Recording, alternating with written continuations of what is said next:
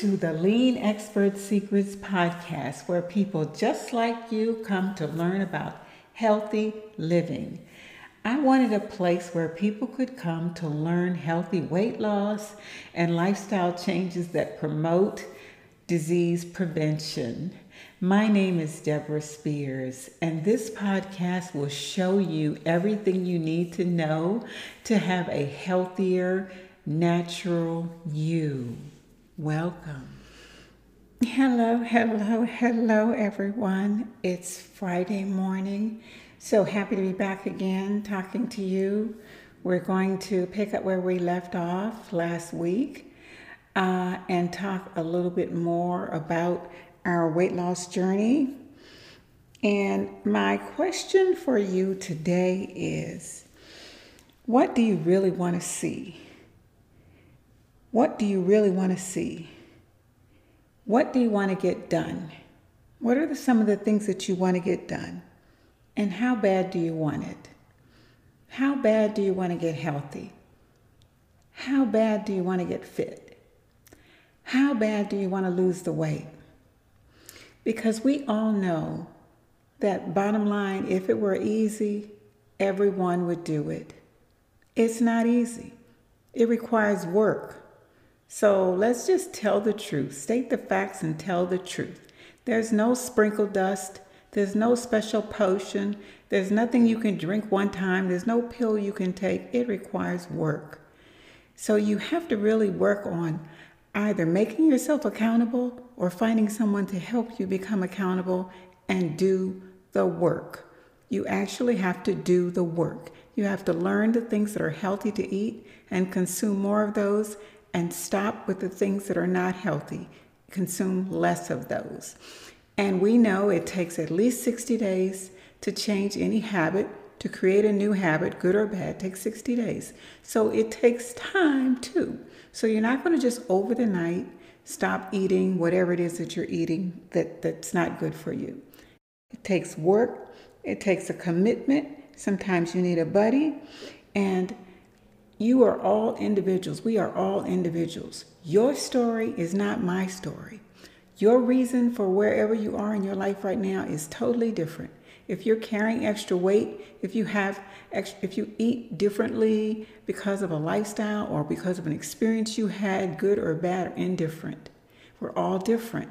So you have to figure out what's going on with you what you really want and how bad do you really want it. If you really want it bad enough, anything is possible. You can make it happen. You can lose the weight. If you're pre diabetic, you can reverse diabetes, pre diabetes, before you actually are a diabetic.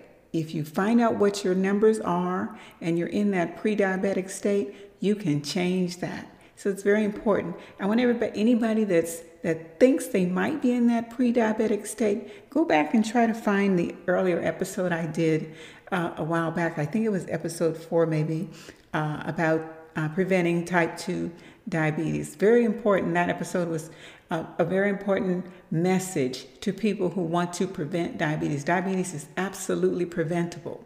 We are not doomed to be a diabetic just because someone else in our family was a diabetic. That is 99% lifestyle, the foods we consume, and those are things that we can change. But you really have to want it. So this episode is all about how bad do you want it? So we're going to jump into some specifics and some things to do.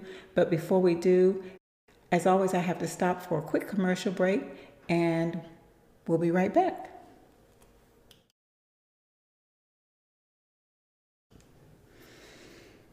Okay, welcome back, everyone. Today's topic is how bad do you want it? But before we go further into detail about some of the things that items we're going to cover today, I want to revisit the challenge that I put out to everyone last week. And that challenge was to take one bad thing out of your diet. Take one sugar, one bread, one sweets, every day, something that you consume every day that you can replace it with something healthy and don't do anything else. That was the challenge last week. Just take one thing out, replace it with something healthy, weigh yourself at the beginning of the week, and then weigh yourself at the end of the week. while you're keeping your holding yourself accountable and you're doing that every single day without fail. And then weigh yourself at the end of the week and then journal that, message me and let me know the outcome. If you lost weight, I really want to hear your story. If you had a challenge and you did it for 3 days and then you couldn't, if you went to a party with your friends and then you had you had something that had uh, sugar in it, I want to know that too, because this is a journey. Creating new habits does not happen overnight. It takes at least 60 days to create a new habit. And when you're breaking a bad habit and trying to create a new habit to replace that, it could take even longer. So here's the thing. What you really want has to be you have to it has to be in your soul. This is really what i want. I, in your inside in from the inside out this is really what i want. It cannot be just a well i'll just try it. There's no special pill to take for that. As I said before, there's not there's nothing to drink that's going to make you permanently lose weight. You can watch all of the celebrities and everybody else that you've seen on all these diets. Very famous celebrities, very very famous celebrities have used very very expensive weight loss programs, and they're still not thin. This is something that has to be internal. It has to be in you. You have to make the decision to make the lifestyle changes and create new habits.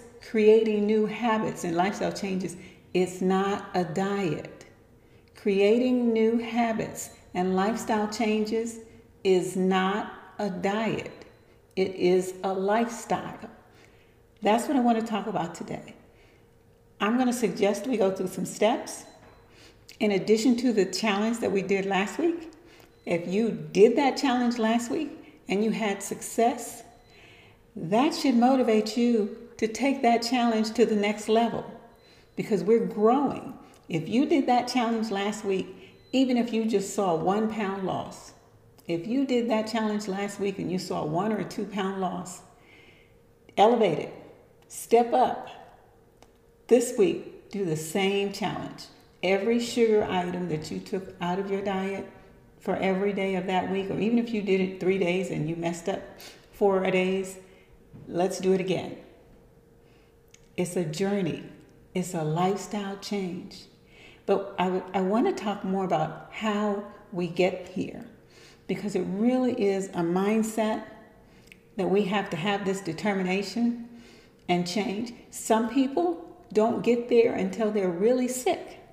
Some people have to now have a, a history of medical problems that are all related to lifestyle and what you eat before they make a change. But you have the opportunity, particularly if you are in a pre diabetic state, to make that change that is going to stay with you for the rest of your life, to learn new habits. So, how do we learn new habits? We learn them with baby steps. It's not an overnight thing. The first thing is your mind. So, what I like to do is the first thing in the morning when I get up, I just like to have a, a little bit of a me time where, where it's just quiet. It can be five minutes. I know you hear a lot on, on social media and things about all these um, long meditations and people in yoga positions for long. If you just have some time with yourself in your own bedroom or somewhere in your car before you drive to work. Five minutes where you're just in you. It's just all about you. Just sit quietly and relax your mind. Five minutes every day. Then the next thing is have a plan for everything you're going to eat for that day. Have a plan. No more taking it by chance. No more fixing different things in the morning, whatever's quick. No more Pop Tarts. No more easy things that you can pop in your mouth while you're running out of the door. You, you need to plan what you're going to eat. It does not have to be something difficult to prepare. It just has to be planned so that there's no added sugar and things that are not good for you that you don't know about because you're in such a rush that you haven't read the label. So you're going to plan your meals for the day. You're going to plan your meals and you're going to plan your physical activity. You're going to plan how much exercise you're going to get.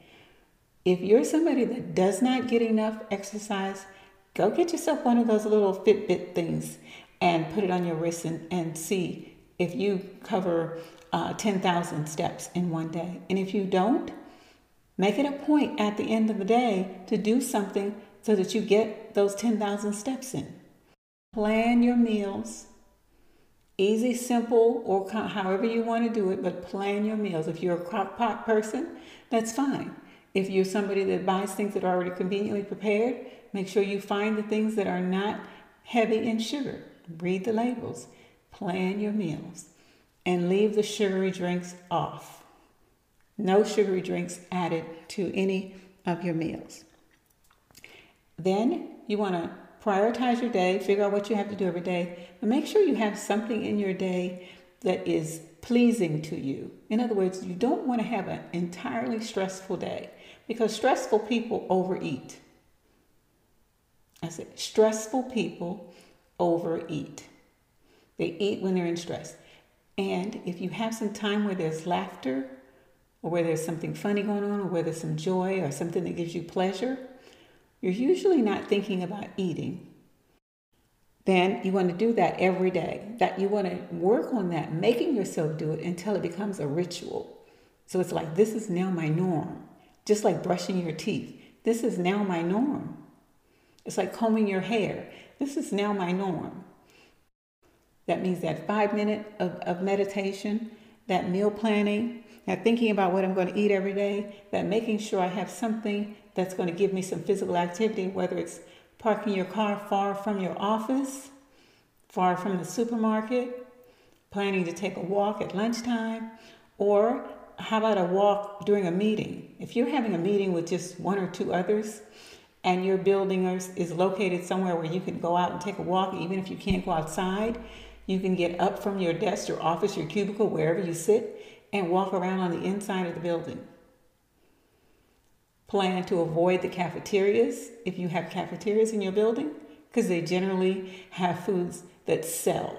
They're not putting food in the cafeteria for you to become healthy. They're putting food in the cafeteria that sell. And what usually sells is sugar and salt because they are addictive substances. And I have another episode if you want to go back further and talk and where I talk about the addictive substance, which is sugar. And it really does make you want more of it when you consume it. So if you have time to go back and revisit that, uh, I highly recommend that. But the other thing is, once your day is done, you know, you have some family time. That's important. Your socialization. But make sure you don't overstress yourself and overwork yourself such that you're not getting enough rest. So I know a lot of businesses and a lot of uh, offices and things they talk about people who, you know, they stay up all night working on projects. Look at those people. I tell people to watch what they do. If you see people that are that are not healthy, watch what they do and don't do that. You know, people think I'm like joking when I say it. There's a little bit of maybe humor in it, but I'm serious about it. If you have people that are unhealthy in your office, what do they go to the cafeteria and get every day? What are some of the foods that they try to share with you? Here, here, Debra, try this. I've been there, I know. You want to make sure you get enough rest every night. So you want time to wind down after you've done everything and make sure you get enough rest every night. In the beginning, these are things that you just have to have a list and say, I'm going to do it, I'm going to do it, I'm going to do it because I want this. How bad do you want it? How bad do you want it? And then after months go by, it'll be habit.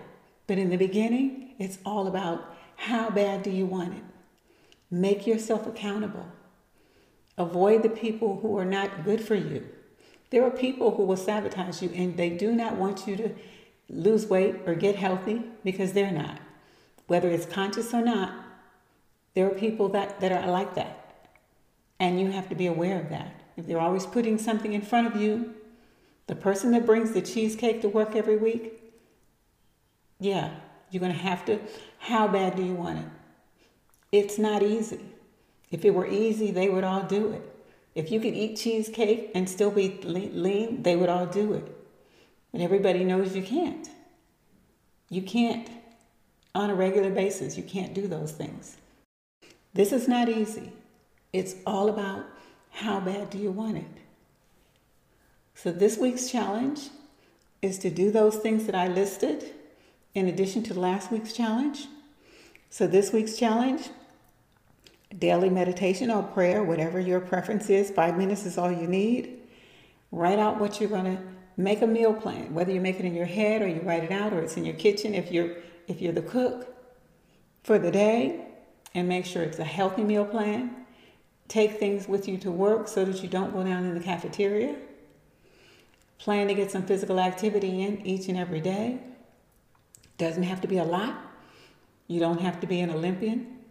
You don't have to be a gym rat. It does not have to be a lot, really. You don't need bulging muscles to be healthy. Once I, I said it before, and I'll always say it your fitness is measured by your health. Your fitness is measured by your health.